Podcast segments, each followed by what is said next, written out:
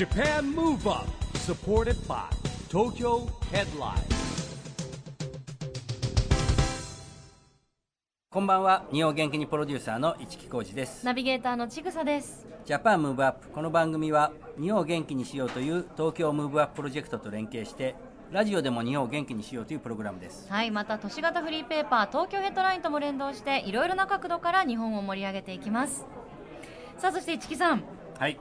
若干ざわついてますかね賑やかな後ろがね。はい、今週も。はい先週に引き続き丸の内にあります Startup Hub Tokyo で行われた公開録音の模様をお届けしたいと思います、はい。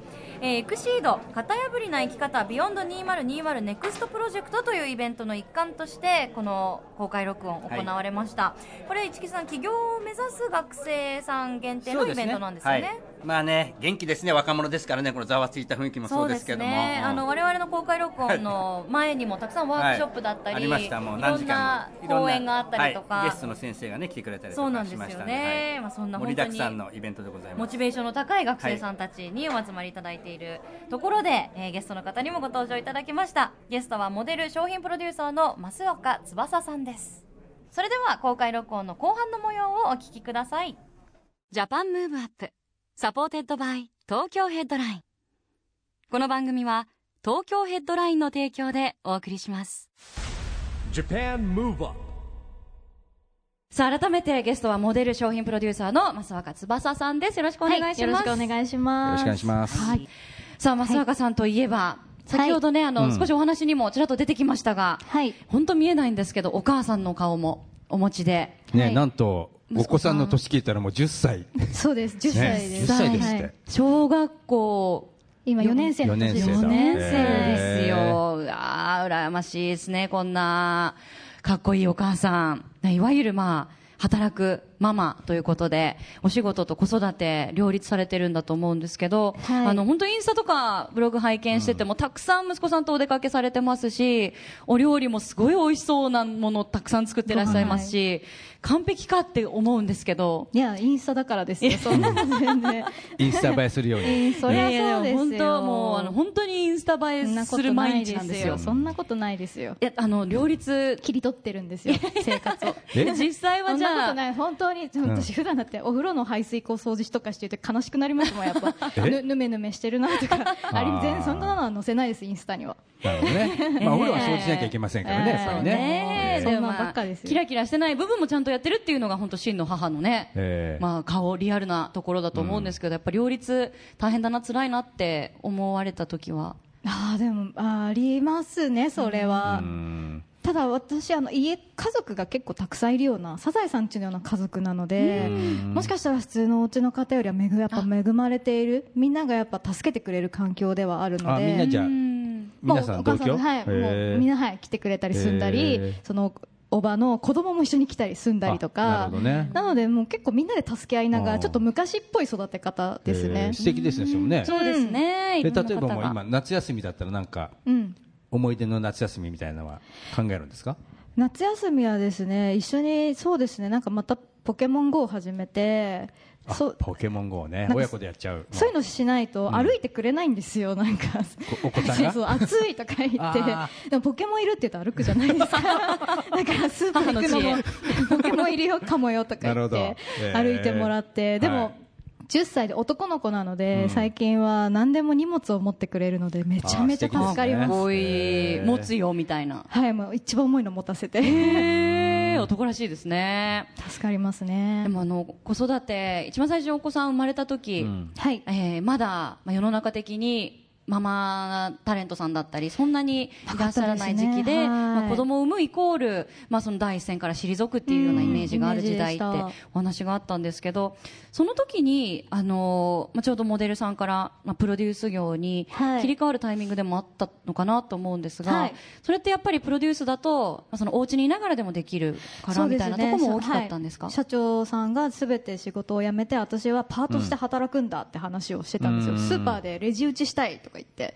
言ってたらなんかそうじゃなくてプロデュースっていうものをしてみないかって言ってくださってその当時ん。プロデュース業ってなかったんですよ世の中に。うん。言ったらまあ神田うのさんがギリギリあなんかストッキングとかウェディングがあったぐらいうんそれぐらいでで何するんだろうって思って始めたのがそきっの社長かけだったんです。は素敵な社長ですね。いやいやもう。誰だか知りませんが。紹介します。そうそうね。選挙の目が終わり。長後輩ですから僕のはい。あそうなんですね。そうなんです。素敵な社長ですね。いやそうそうなんですよ、その社長たちうん。がそうやって言ってくださらなかったら今頃うんこの仕事はしてなかったので、うん。そういう意味では今日も女性の、ね、学生さんも参加されてますけど、うん。今、やっぱ日本でもやっとこう女性の働く環境が変わり始めてて、でもちろん起業するっていう、えーアイディアも、はいはい特に、まあ、子育て中の方でも、うん。少しお家でやれるようなうん。起業の仕方もあったりとか選択肢がすごい増えてきてる時代だと思うんですけど、はい。そういうところってやっぱ感じますか？なんかプロデュース業されてる方も増えたとか、ママでお仕事されてる方が増えたなとか実感ありますか？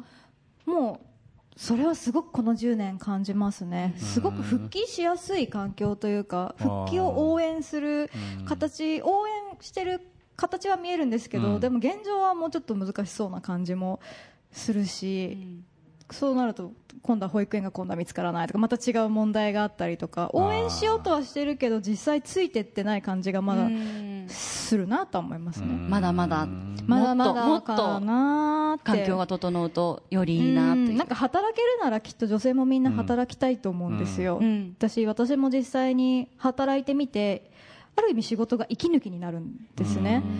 子育てだけだとやっぱね。確かにね息が詰まっちゃうん、う感じがね。息が詰まったり、きっともしかしたらこう、家族の会話とかもうん。ずっと家のことよりもちょっと外に出てった会話の方が刺激的でこう楽しい風が吹くと思うんですけど。そうですよね。あの家族のためにもいいと思うんですよ、うん。お母さんが外に出ていくっていう言葉、でもそれがもっとなんかね生きやすい環境になったらいいなと思いますし、なんか別になんか完璧ないいママが増えなくてもいいと思う。私は思いますし、うん。全然だらしなくてもいいと思うんですよ、今って結構インスタグラムとか流行ったり結構いいところだけが褒められる時代というか、うん。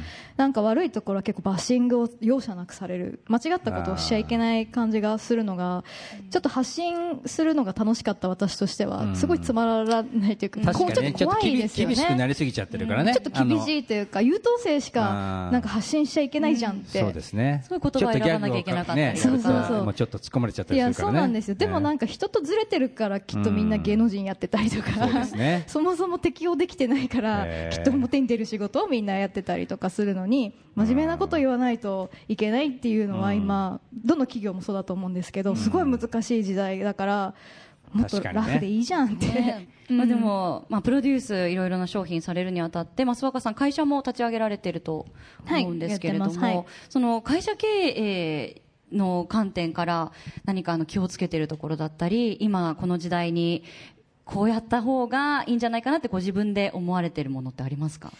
そうですね。でも私は経営ってよりも、あの私事務所に入っていないので事務所は業務提携なんですよ。なんですって。事務所に入ってなくて私所属してないんですよ芸能事務所に。会社の社長でその仕事は業務提携でね、はい、委託で,、うん。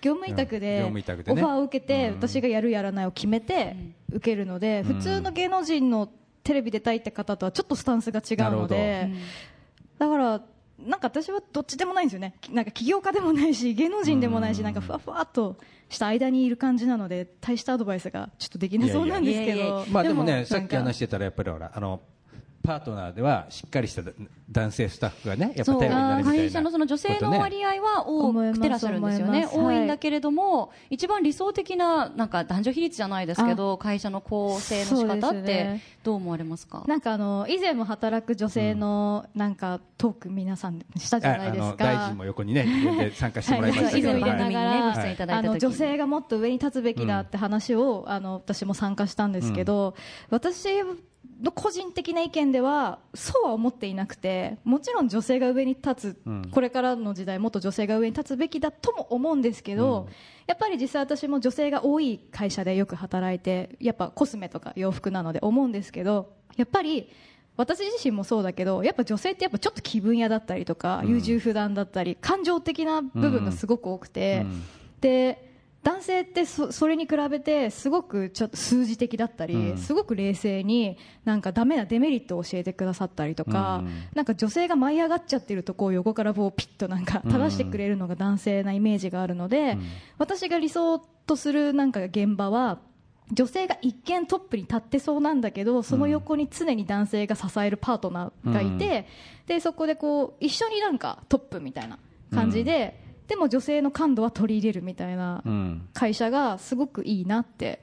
男性だけだと挑戦しないんですよ今度は。なんかいつも同じことばっかり言って。危険なことやめとこうみたいなね。んか前回と同じでいいじゃんみたいな。ああ前例主義ですね、はい。ででも女性はそれはつまんないってなって、でも女性だけも危ないし、もそうね。確かに女性の方がね思い切りがいやい大いだったりしますからね、そこはありますよね。新しい企業をやるには絶対女性の意見は大切だなと思うんですけど女性だけだと結構走っちゃうイメージもあるので、うん。理想はやっぱ男性もちゃんと支えサポートしてくださって、ん。男女が一緒になんか話し合える話し合える環境がいいですよ、どっちが上とかじゃなくて、うん。ディスカッションできるなんか空間が素敵だなって思います。わかりました。ありがとうございます。今、まさにね、あのー起業を将来的にもしくはもう今すぐにでも、ん。えー考えてらっしゃる方が集まってくれてるんですけれども、せっかくなので、ぜひここで質問をあそうですね。会場受け継ぎたいとからのね質問あどうもはじめまして。こんにちは。こんにちはえっと早稲田大学の精神理工学部のい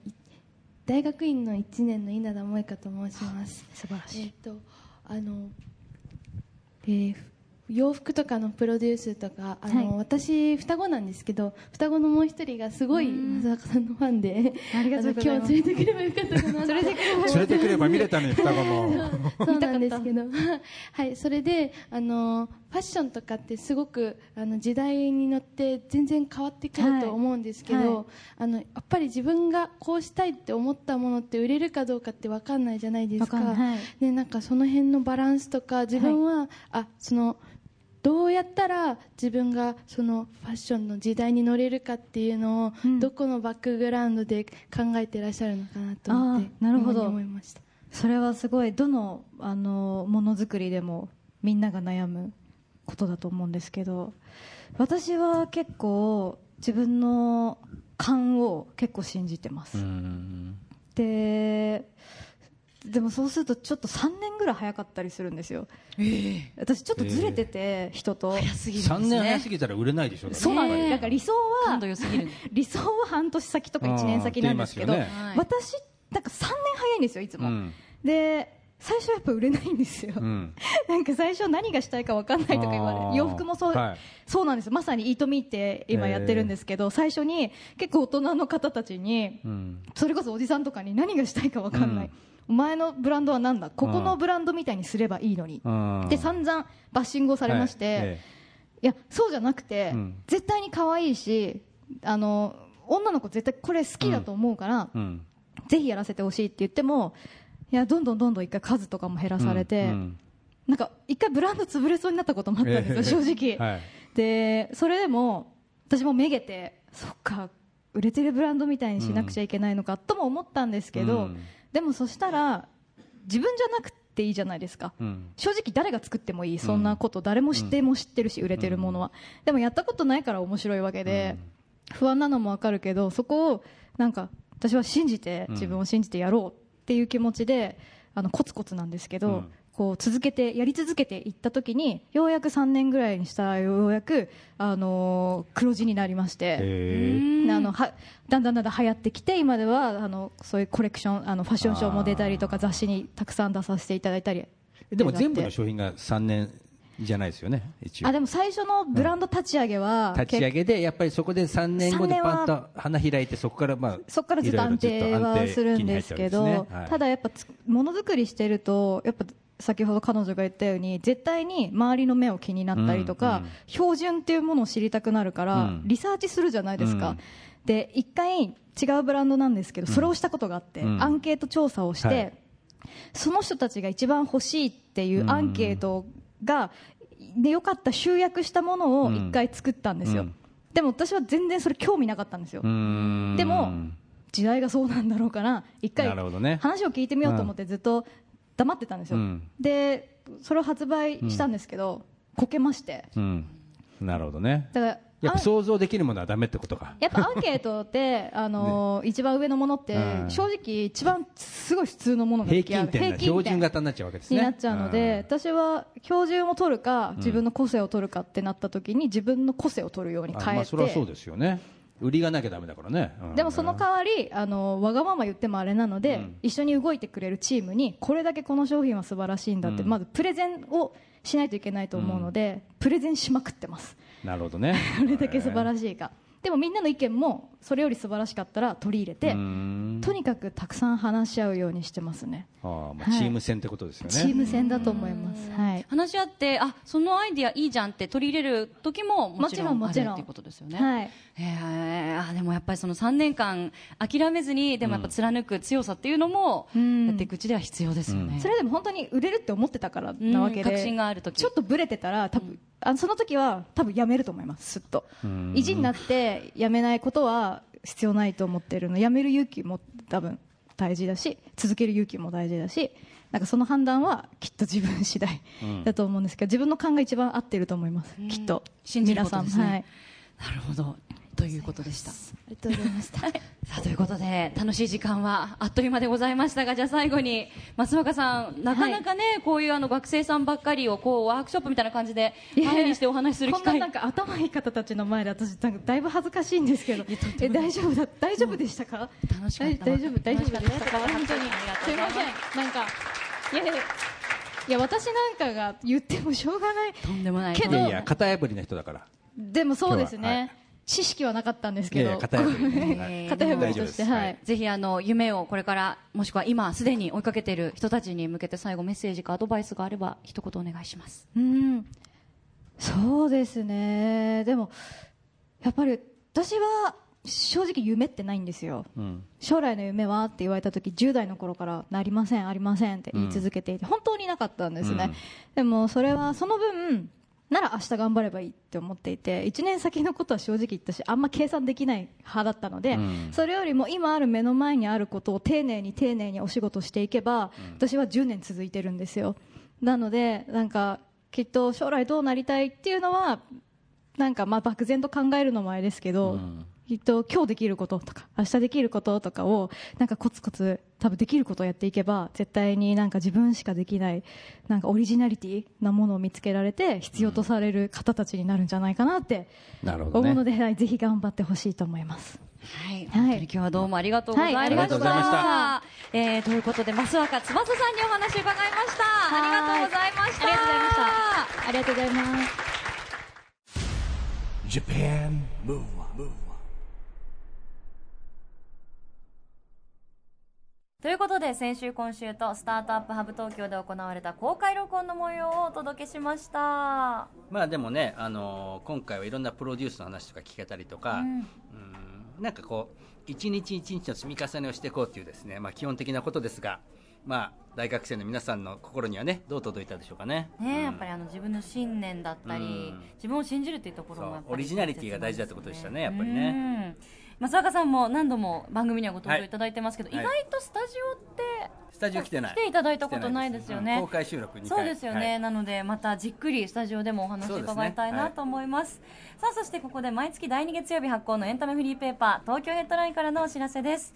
来週月曜日にフリーペーパー東京ヘッドラインの最新号が発行されます最新号の東京ヘッドラインでは岩田貴則さんと杉咲花さんのダブルインタビューや EXILE メンバーと中学生がダンスで釜石の新たな船出を盛り上げたライジングさんプロジェクトのレポート記事平成のぶしこぶし吉村隆さんのインタビューなど話題の記事がたくさん掲載されています。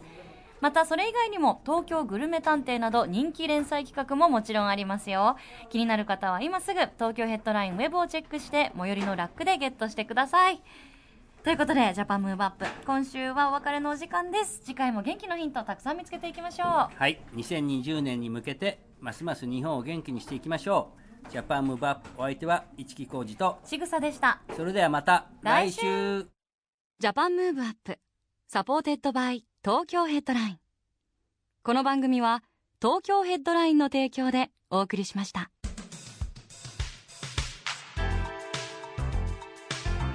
Japan Move Up